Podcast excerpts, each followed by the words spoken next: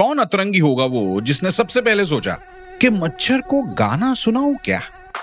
School के back benchers जब बड़े होकर साइंटिस्ट बनते हैं तो ऐसे ही टाइप का रिसर्च करते हैं। हमारे इंडिया के मच्छर जो कभी कछुआ छाप से नहीं डरे, वो म्यूज़िक से क्या डरेंगे? ये है ब्रेन बिस्किट्स बदले की आग का टेम्परेचर क्या होता है? ये वही जानता है जिसको गहरी नींद लगने के बाद मच्छर काटता है। इस टाइप के परेशान लोगों में ये साइंटिस्ट लोग भी होंगे जिन्होंने ये रिसर्च किया।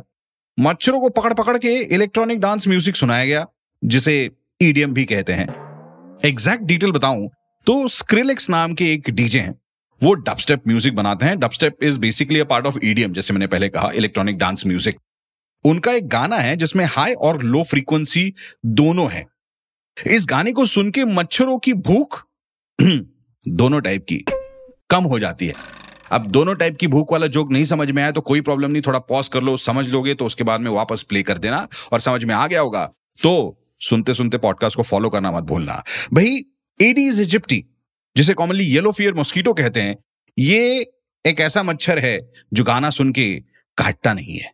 वेल well, कम काटता है।